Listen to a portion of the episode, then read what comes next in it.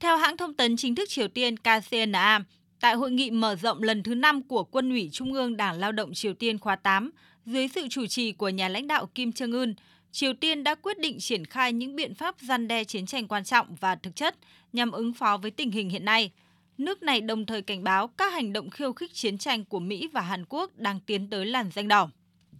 Tình hình trên bán đảo Triều Tiên dường như đang xấu đi. Vào năm 2022, Triều Tiên đã tiến hành một số vụ thử tên lửa kỷ lục nhằm thể hiện khả năng của nước này trong việc vận chuyển đầu đạn thông thường hoặc hạt nhân tới các mục tiêu xa hơn. Xu hướng này đã tiếp tục trong năm nay khi Mỹ và Hàn Quốc nối lại và mở rộng các cuộc tập trận chung quy mô lớn. Theo quân đội Hàn Quốc, Triều Tiên hồi tuần này đã bắn một tên lửa đạn đạo tầm ngắn ngoài khơi bờ biển phía Tây và nước này đang phân tích khả năng Triều Tiên có thể đã phóng nhiều tên lửa đồng thời từ cùng một khu vực người phát ngôn Hội đồng Tham mưu trưởng Liên quân Hàn Quốc Đại tá Lee Sung-chun nhấn mạnh.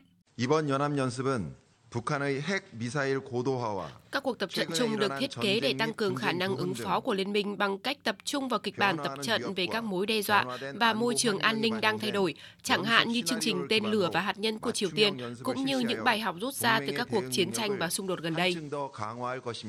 Kịch bản ăn miếng trả miếng không có dấu hiệu giảm leo thang, khi cả hai bên đều tuyên bố đang tiến hành các hành động phòng thủ và cam kết sẽ tiếp tục các hoạt động này. Bà Kim Jo Chung, em gái nhà lãnh đạo Triều Tiên Kim Jong Un hồi đầu tuần này cho biết, bất kỳ động thái nào nhằm bắn hạ một trong những tên lửa thử nghiệm của nước này sẽ bị coi như một lời tuyên chiến, đồng thời đổ lỗi cho các cuộc tập trận quân sự chung đã làm gia tăng căng thẳng. Mỹ sẽ tổ chức một cuộc họp không chính thức của các thành viên Hội đồng Bảo an Liên Hợp Quốc vào tuần tới về vấn đề Triều Tiên. Động thái được dự báo có thể đẩy căng thẳng leo thang hơn nữa.